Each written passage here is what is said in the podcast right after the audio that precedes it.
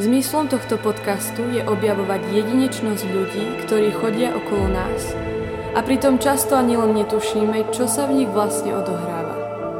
Ak budeme predpokladať, že osoba, ktorú práve počúvame, vie niečo, čo my nie, môže sa nám cez jej rozprávanie prihovoriť samotný Boh. Verím, že každý z nás nesie niečo špeciálne. Malý kúsok mozaiky veľkého tvorcu. Každý z nás má príbeh, ktorý je hoden počúvania.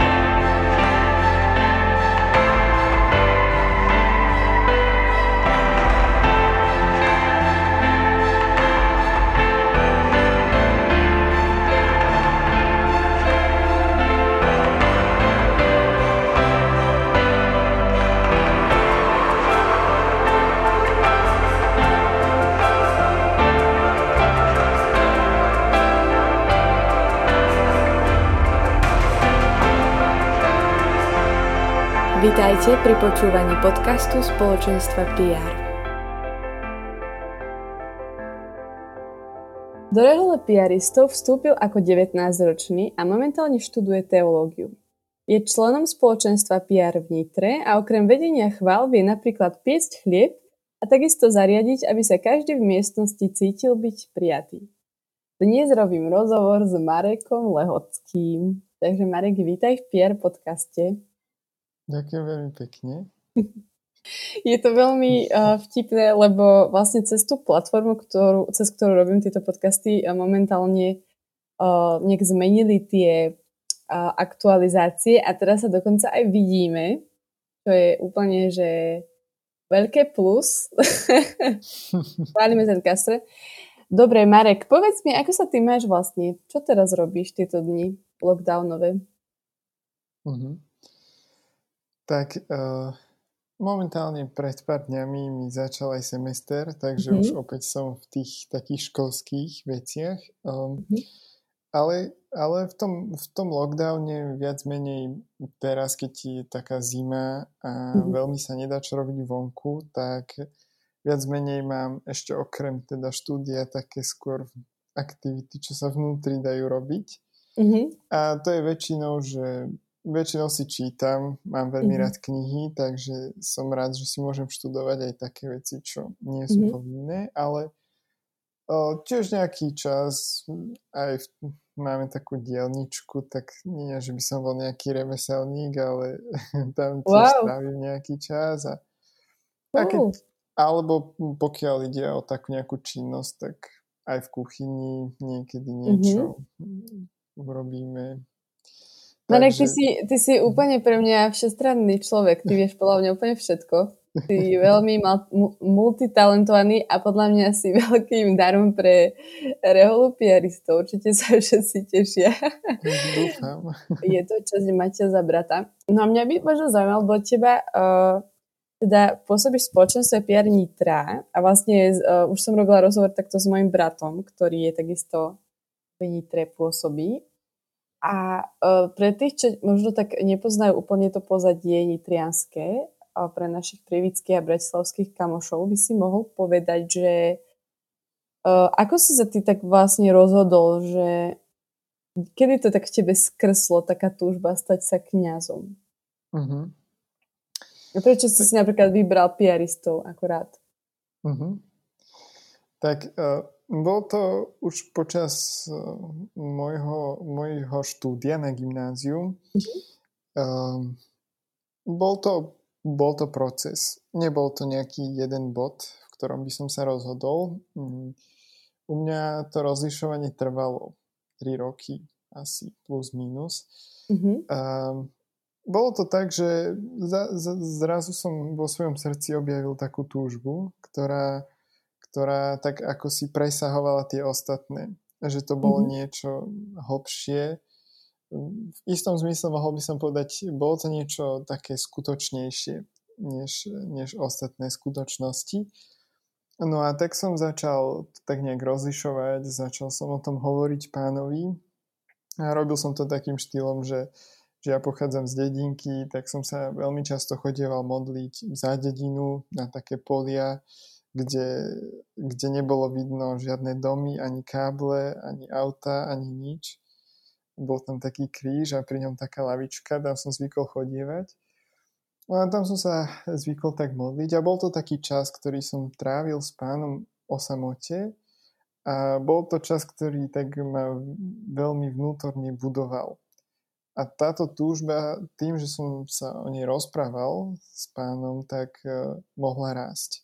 Mm-hmm. No a až to prišlo do takého momentu, že pamätám si, že ako to, ako to vyzeralo, keď som sa rozhodol. Bolo to tiež jedna z takýchto, z takýchto modlitebných e, pútí, zájazdov, ktoré som robil a, a vyzerala presne tak ako všetky ostatné, akurát, že už to smerovalo do toho, že už, už som tak chcel, že dlho som si myslel, že potrebujem niečo od pána, nejaké potvrdenie, že no tak, tak páni, tak, tak teda mám ísť, že a potom celkom dlho mi trvalo, kým som pochopil, že pán Boh mi v tej slobode, ktorú som dostal, dáva na výber a chce odo mňa, aby som sa sám rozhodol.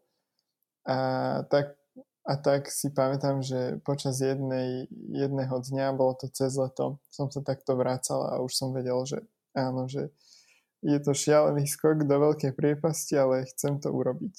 A tak mm-hmm. som sa vlastne rozhodol. No mm-hmm. a mhm. ako to bolo, že prečo piaristi? U mňa to bolo, neviem, tak nejak od začiatku jasné, že som cítil povolanie pre re- reholný život. Diecezne kniazstvo som nejako ani nezvažoval.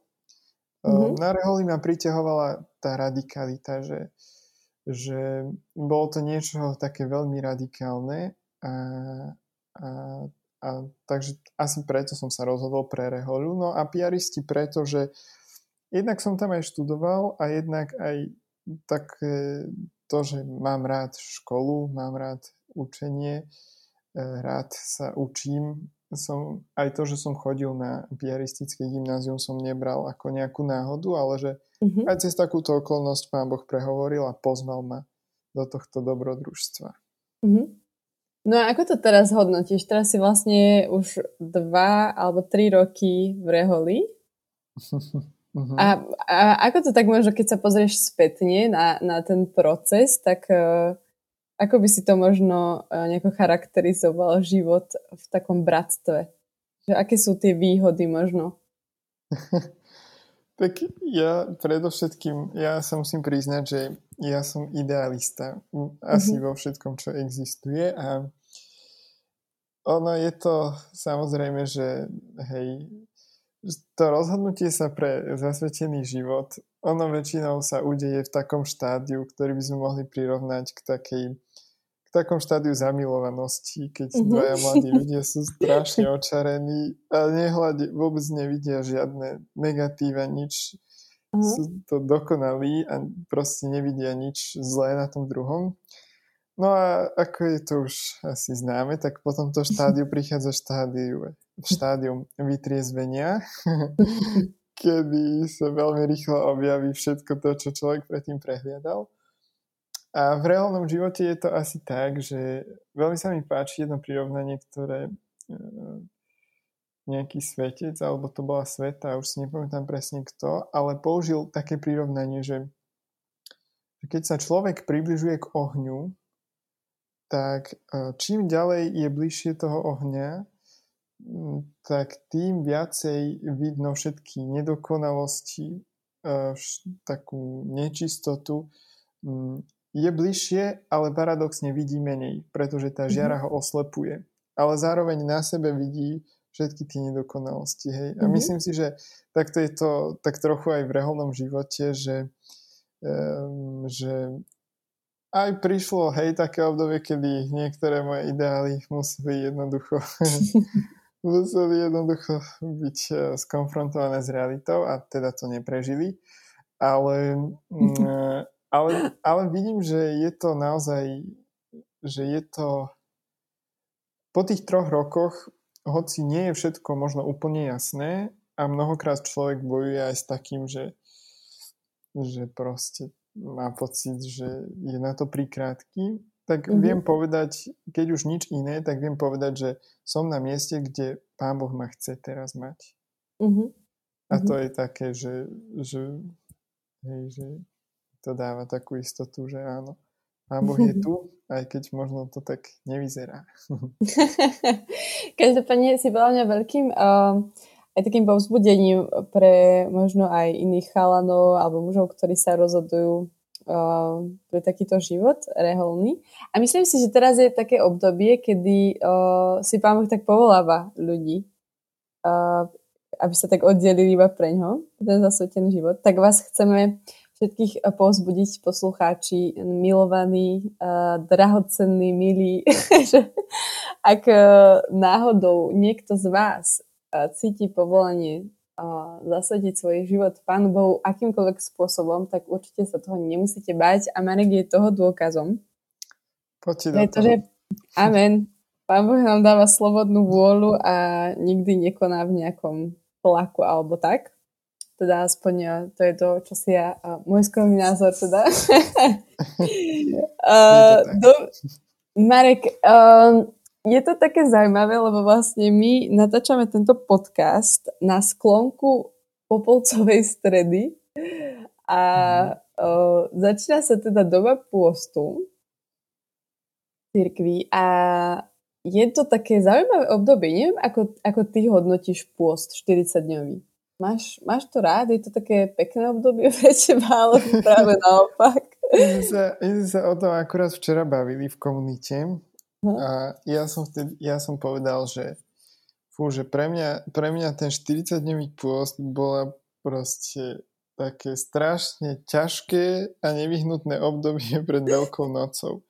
A Aha. som vtedy použil také slovo, že mordovačka. No ale nechcem som to do podcastu, ale také už ne. No a, ale veľmi, veľmi ma inšpiroval um, taký výrok jedného, jedného z duchovných autorov, ktorý sa mi veľmi páči a on tam hovorí, že je to totiž Božia láska, ktorá ma síti chlebom, ale je to Božia láska, ktorá ma síti aj hladom a pôstom. Mm-hmm. A že je taký veľmi, veľmi pekný obraz toho, že dá sa, dá sa naozaj na to pozerať ako na niečo ťažké a dá sa na to pozerať aj ako uh, na skutočnosť, v ktorej Boh ma môže nasytiť aj cez ten pôst, aj cez to nepríjemné. Mm-hmm. Ja, mm-hmm.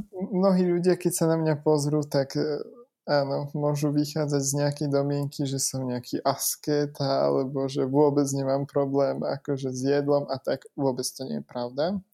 To teraz musím iba uvieť na pravú mieru pre tých, čo ťa možno nevideli. Ty si teda, Marek je veľmi uh, chudý a vysoký, naozaj takú má postavu, Áno. Obvod, obvod pása sa rovná obvodu hrudníka. Čiže to je fakt.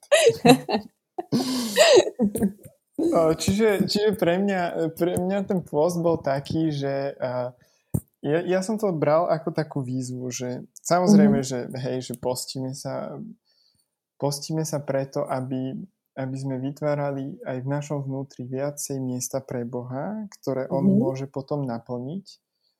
A je to pre mňa taká, musím povedať, že naozaj výzva, ale na tento pôst sa tak veľmi teším, pretože myslím si, že pôst je obdobie, v ktorom sa dejú veľké duchovné veci, aj keď my to tak často nevnímame, ale je to mhm. Pán Boh, ktorý koná, aj keď, aj keď my to nevidíme, aj keď možno nás to nezaujíma, ale On koná. A takže ja sa na toto pôstne obdobie veľmi tak teším, práve preto, že že teším sa, čo tak Pán Boh pripravil, že čo, mm-hmm. čo tak chce ešte mi povedať viacej tým, že, že Božia láska je tá, ktorá ťa síti aj hladom a pôstom. Mm-hmm. No a dávaš si ty nejaké také predsavzatie, alebo ako to ty ponímaš teda, tak prakticky, keď sa mám na to pozrieť? No, keď som pred reholou, uh, som mával také všelijaké predsavzatia, všelijaké také výzvy a hej, že bez sladkosti, bez kávy, alebo že, mm-hmm. hej, že ten exodus, tak som mal, že studená voda, čo pre mňa je fakt strašná obeta, to si neviete predstaviť. A, a teraz, keď som v reholi, tak um, snažím sa pôst vnímať ako niečo, čo nie je nejakým obdobím, ale keďže sme reholníci, tak mal by byť takým niečím stálym, čo je prítomné mm-hmm. v mhm. našom živote. Čiže pôst nie ako obdobie, do ktorého vstupujem, ale pôst ako tak trochu štýl života. Že mm-hmm. je, to, je to veľká výzva zvlášť možno v dnešných časoch, ktoré no, nie sme zvyknutí na nepohodlie. Jednoducho mm-hmm. každé nepohodlie sa hneď odstraňuje a mm-hmm. uh, ani nemusíme ťažko pracovať, ani nemusíme prekonávať veľké vzdialenosti na to, aby sme chodili do školy.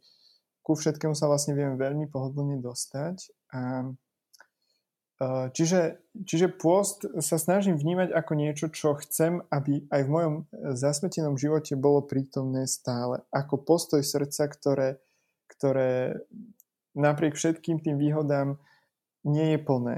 A chce, mm-hmm. aby Boh tam prišiel a túži po ňom. Túži potom, aby Boh naplnil mm-hmm. to miesto, ktoré je mm-hmm. stále prázdne. A uh, k tomuto ja my som dodala, lebo ja teraz čítam uh, knihu Tolkienovú Pán prstenov. Už som to povedala asi všade, kde som mohla, proste všetkým to rozprávam. A mňa presne na tom strašne oslovilo to, že vlastne tí hobiti, oni žili v tom grovstve a uh, oni boli tak trošku taký, taký pohodlný národ, že oni sa proste mali dobre a oni si žili takúto svoju rutinu, ale že napriek tomu ten Frodo bol zavolaný do tej cesty a že teda prijal to svoje poslanie a možno aj taký ten kríž toho, že sa stal nositeľom prstenia. A že mňa sa to tak strašne v tom dotklo, že um, sme neboli stvorení pre pohodlie, ani sme neboli stvorení pre komfort a že Boh nás nepovoláva na to, aby sme boli ako keby, aby sme prišli do nejakého pohodlia, že to vôbec nemá byť cieľ nášho života ale našim cieľom by mal byť práve on a, a to je tá cesta, za ním proste není pohodlná, hej, že to je úzka cesta mm. a že, že sme proste povolaní do dobrodružstva, že iba ma to tak napadlo, keď to hovoril.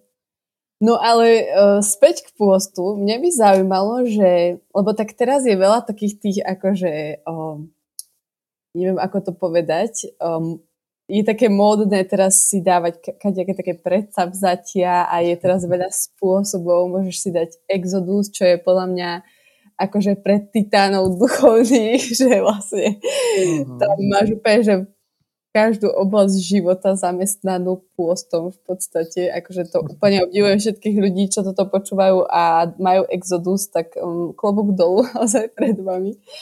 A sprchovať sa studenou vodou, to je pre mňa úplne, že akože nedosiahnutelný cieľ v pôstnom živote. Alebo potom je Danielov pôst, to sú ľudia, čo jedia vlastne iba ovocie, zeleninu a je toho naozaj veľa. Proste chlieb a voda už vôbec nie sú také cool, ako, ako boli. Mám pocit, že už iba naši rodičia, starí rodičia tak postia. Ale mňa by zaujímalo, že uh, aký najzvláštnejší pôst uh, si niekedy počul, že si niekto dal napríklad, alebo aj ty si si dal nejaký pôst, ktorý bol fakt, že zvláštny. Máš také niečo? Uh-huh. Um, tak pokiaľ ide o mňa, tak um, spomínam si, že raz uh, raz som ako keby raz vo mne veľmi tak zarezonovalo to slovo, ktoré aj um, dnes vlastne ste počuli alebo budete počuť o tom, že si treba roztrhnúť srdce a nie rúcho, mm. ale ešte na inom mieste v písme sa hovorí o tom, že m, mm, taký obraz veľmi naturalistický toho, že si že, že treba si obrezať srdce. Mm-hmm. A, a v tom čase, keď, keď som ja to žil, tak mi to veľmi hovorilo o tom, že jednoducho, že, že cítil som také pozvanie, aby som šiel do pôstu, ktorý vôbec nebude o, o nejakom jedle, ale mm. o pôste, ktorý bude sa snažiť uh, proste udržovať si takú radosť. Ale radosť, ktorá nebude, uh, ktorá nebude len nejaká taká možno zo sveta, ale radosť, ktorá bude nadprirodzená, ktorá bude pochádzať uh, z radosti, že, že Ježiš nás chcel, miloval a vykúpil. Mm-hmm. Bola to fakt výzva veľká a úplne sa mi to aj, že nedarilo, ale, mm-hmm. ale myslím, že to bolo také dôležité. A pokiaľ ide o také, také bizarné posty, tak um, um, Napríklad, môžem napríklad aj povedať, ja som si spomenula práve, že uh, ja mám takú kamarátku, a to som ti už vlastne spomínala, ja mám takú kamarátku, nebudem ju teda menovať, lebo niektorí, e, čo toto počúvajú, určite poznajú. A ona si dala raz pôst od masla. A to som úplne bola z toho, že vlastne je to zaujímavé, že pre niekoho je vlastne taká uh, vec ako maslo takým pokušením, že si proste dá od toho pôstu. Bolo pre mňa vtedy uh, veľmi zaujímavé. Uh-huh. Vôbec by mi to nenapadlo dať si pôst od masla. Ale my sme, my sme tak raz v noviciate s jedným spolubratom žartovali, že, že sú také rôzne, hej, že istý čas boli módne aj také diety, kedy, že napríklad banánová dieta, že ješ iba banány aj čokoládová dieta, že ješ iba čokoládu. Tak sme tak žartovali, že či si nedáme taký čokoládový pôst, že budeš jesť iba čokoládu. Ale neskúšali sme to, takže neviem, aké to má účinky na duchovný život. Keď náhodou to niekto vyskúšate, tak potom sa mi ozvite. Ja som zvedavý, že... Ale tak podľa mňa to musí byť naozaj seba zaprenie, lebo tak e, to sladké ti počasie proste prestane za nervy, ale je to napríklad zaujímavé, že väčšinou ľudí si, ľudia akože si E, to sladké vylúčia zo života, ale bolo by zaujímavé práve, keby si mal položiť iba sladké veci, tak to by si si dvakrát rozmyslel, že či teda mohol z toho. Dobre, Marek. Um, mňa by teda zaujímalo, lebo uh, pôst je jedna súčasť toho duchovného života, ale mňa by zaujímalo, že uh, čo tie ostatné časti, je teda pôst dôležitý, takisto je dôležitá modlitba. Ale aký ty máš napríklad názor na púť? Čo si ty o tom myslíš, keď niekto putuje niekam a proste venuje tomu čas, energiu a ide na nejaké miesto? Máš s tým nejakú ty skúsenosť alebo vôbec nemáš vzťah mm-hmm. Tak mne sa to spája práve aj, aj s takým tým môjim putovaním, ktoré bolo počas toho gymnázia, kedy, kedy som chodil na jedno miesto, kde som sa mm-hmm. stretával s Bohom. A myslím si, že je to niečo, čo aj v Svetom písme je, je prítomné obraz hory alebo obraz vrchu, ktorý bol obrazom miesta, kde sa ľud stretával s Bohom, kde sa Mojžiš stretával s Bohom. Mm-hmm. Takže ja keď niekam putujem, pre mňa, pre mňa je to práve o tom, že že uh, snažím sa počas tej cesty si tak uvedomiť, že, že naozaj prichádzam na miesto, kde, kde sa chcem stretnúť s Bohom mm-hmm. a, a kde chcem možno tak aj vstúpiť do, do takej prvotnej lásky, že napríklad aj pre moje povolanie bolo veľmi dôležité, že uh, to z kraja, kde ja pochádzam, v Topolčiankach sa už vyše 300 rokov nepretržite konajú púte k Panne Márii z hory Karmel, k škapuliarskej mhm. Panne Márii.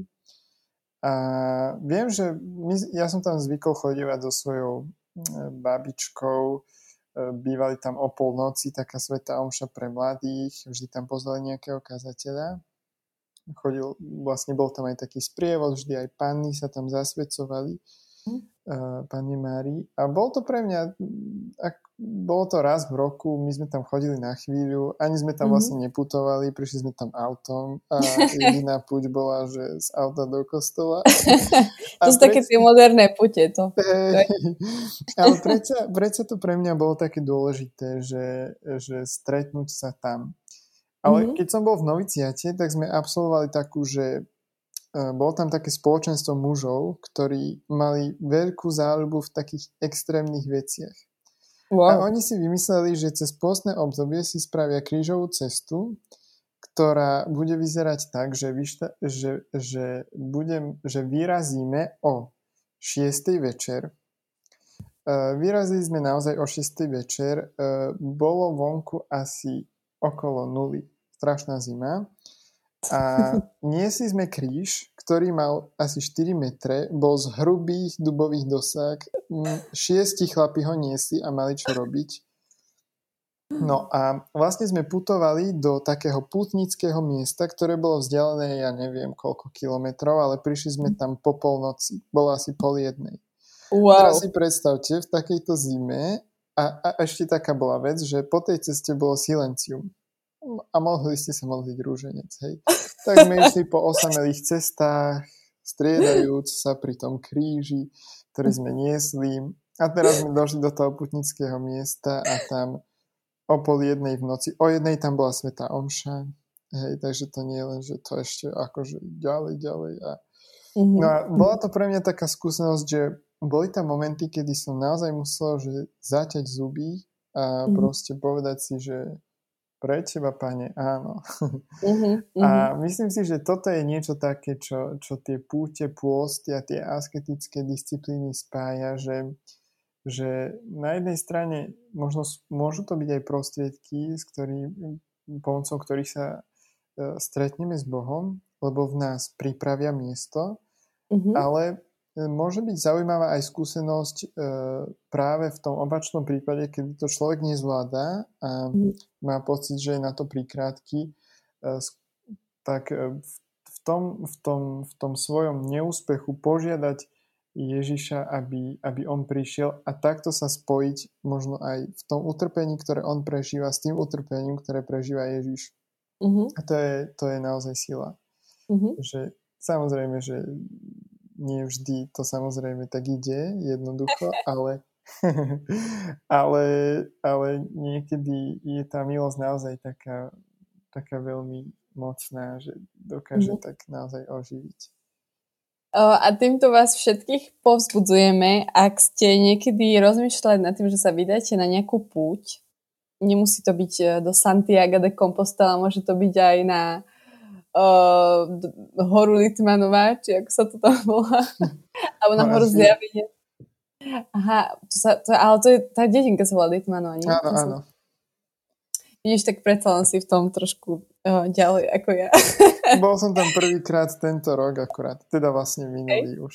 mm-hmm, ale je to krásne miesto, ja som tam tiež raz bola a je to gréko-katolické putnické miesto.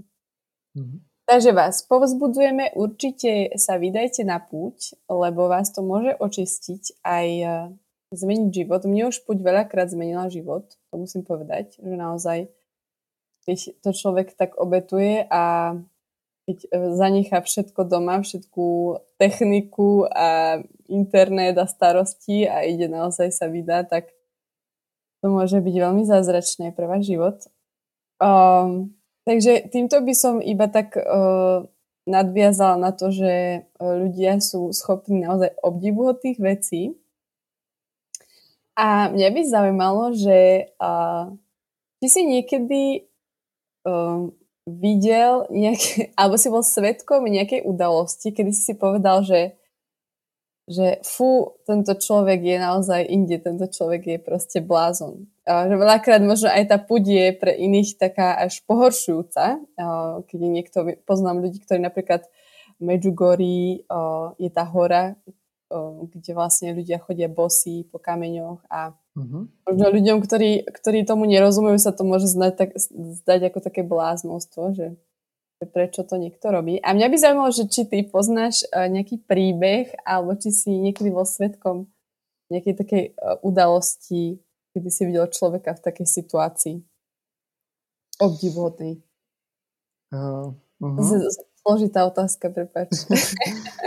no, ja, ja musím na úvod povedať, že ja veľmi obdivujem ľudí, ktorí dokážu takýmto spôsobom evangelizovať. Že uh-huh. ja som mhm. osoba, ktorá by to asi nedokázala takýmto štýlom, že by si niekto... ja, no, ja, ja sa vždy snažím akoby tak vnímať aj to, že, že, že možno či, hej, že či by to ľudia pochopili, že či by mm-hmm, sa to niekoho mm-hmm. nemohlo mhm. dotknúť, že či by to niekoho nemohlo pohoršiť. A, uh-huh. a takže mám trošku takéto nejaké múriky, ale veľmi to obdivujem a Uh, myslím, že také nejaké veľké veci som nezažil, hoci raz uh, som, som bol v Prahe, my sme tam boli na návšteve u jednej, u jednej príbuznej a ja som sa bol prejsť po meste a na jednom z námestí vtedy bola taká skupina uh, ľudí, ktorí tam mali rozložené reproduktory a proste mm. tam uprostred rušného okolo idúceho života, tam, oni tam chválili, hej, ale to takým spôsobom, že mali tam vlajky, v jazykoch tam sa ľudia modlili a ľudia išli proste, čo možno ani v živote ako nepočuli, že existuje niečo takéto, tak to bolo také, že to bolo, že fú, že no, tak to by som možno niekedy skúsil. a z môjho života asi taká najbláznivejšia vec, čo som urobil, bola tá, že keď sme zmaturovali, tak moji spolužiaci chceli, ako to už stredoškoláci zvyknú, chceli to ísť niekde osláviť do nejakého um, pubu. A tak sme, tak, sme, tak sme išli a, a potom v deň, kedy, kedy sa nosili tie tabla a tak, tak ja som, ani neviem prečo, som zobral gitaru a, a v tom čase, v ten deň presne bola premiéra e, vlastne toho e, tej divadelnej inscenácie Povolanie pápež mm-hmm. o Janovi Pavlovi II. No a, a my sme sa rozhodli takú, blázno, takú bláznivinu urobiť, že sa postavím na to Svetoplukovo námestie a že ja tam budem hrať a oni budú všetci spievať. uh, a najprv to mali byť iba také svetské piesne, ale oni potom akože si spomenuli na piesne, ktoré sme sa modlili na náboženstve a chceli tie tak si predstavte námestie plné ľudí, reholných sestier, kňazov, ako tam čakajú zbožne na to predstavenie a teraz skupinu takých tínedžerov, ktorí vôbec nevyzerajú, že by sa chceli modliť, ako tam stoja. Ja som mal ešte taký slamený klobúk, ktorý sme postavili pred seba ako pouliční umelci a spievali sme tam tieto piesne. Mm-hmm. Takže oslovilo to jednu sestričku, ktorá tak s láskou prišla a povedala, že no, pekne, pekne spievate. A, a tak. Ale to sa tak hovorí, vieš, že kvôli jednému sa to oplatí. Keby sa mala jedna duša obrátiť, tak sa to oplatí. Takže určite máte zásluhy v nebi. Napríklad ja si pamätám, že keď som bola na Erasme vo Francúzsku a chodila som veľa metrom, tak raz, e, tam akože v tom metre boli kadejakí podivíni a tam akože vyberali peniaze, veľakrát tam zrazu vedľa teba sa zjavil muž so saxofónom a začal hrať, ty si šiel obuchnutej. A pamätám si, že raz tam vošiel taký chlapec a on začal proste, on rozdal také letáky a mal tam ešte takého kamaráta a on začal hovoriť svoje svedectvo. Mne chvíľu trvalo, kým som to pochopila, lebo jeho prekladal vlastne ten chlapec do angličtiny, hovoril vo francúzštine. Ale to mhm. malo takú moc, on tak rozprával o Ježišovi, proste, že ja som, ja sa to vtedy si doteraz pamätám, že všetci tam úplne tak pozerali, že čo je to za akože blázna a ja som úplne pozerala, že wow, strašne sa ma to vtedy dotklo, to si pamätám. Alebo raz si pamätám, som sa prechádzala popri Notre Dame a zrazu som počula nejakú známú pesničku, že niekto spíva proste nejaké chvály a prišla som tam a tam okolo Notre Dame to ešte nebolo zhorený. Chodilo strašne veľa ľudí, fakt to boli, že húfy, húfy ľudí. A ja som tam zrazu zbadala chlapca, čo mal gitaru a hral proste chvály a vedľa neho stalo dievča a ona tancovala akože také prorocké piesne. Ono to bolo strašne, akože že ten, kto akože to nechápal, uh, akože ten kontext, tak uh, tiež si musel myslieť, že ono je úplne inde, ale bolo to, mne sa to vtedy veľmi dotklo. Oni sa potom aj modlili za ľudí a tak, bolo to veľmi také povzbudzujúce pre mňa v tom čase. Takže, mm-hmm. kde sú tie časy, keď sme toto my robili, Marek? No, tak iba s nádejou sa môžeme upierať na Navrchy. Dúfam, že raz príde ten čas. Ja by som sa možno spýtala poslednú otázku, lebo náš čas sa pomaly naplňa, teda už sa naplnil, ale teda bol si veľmi dobrý uh, respondent, určite to usúdia aj všetci posluchači. Mňa by zaujímalo, že čo teraz čítaš? Uh-huh. Fúha, tak je, mám to na viacerých frontoch rozohraté. Ja vždy, ja vždy um, teda mám aj nejakú duchovnú literatúru. Uh, z tej momentálne čítam um, vlastne uh, od Tomasa Mertona Nové semena kontempláce. Je to strašne dobré. On, wow. Tento človek bol veľký mystik, ja ho veľmi obdivujem od neho je, je aj ten citát, ktorý som vlastne spomenul už.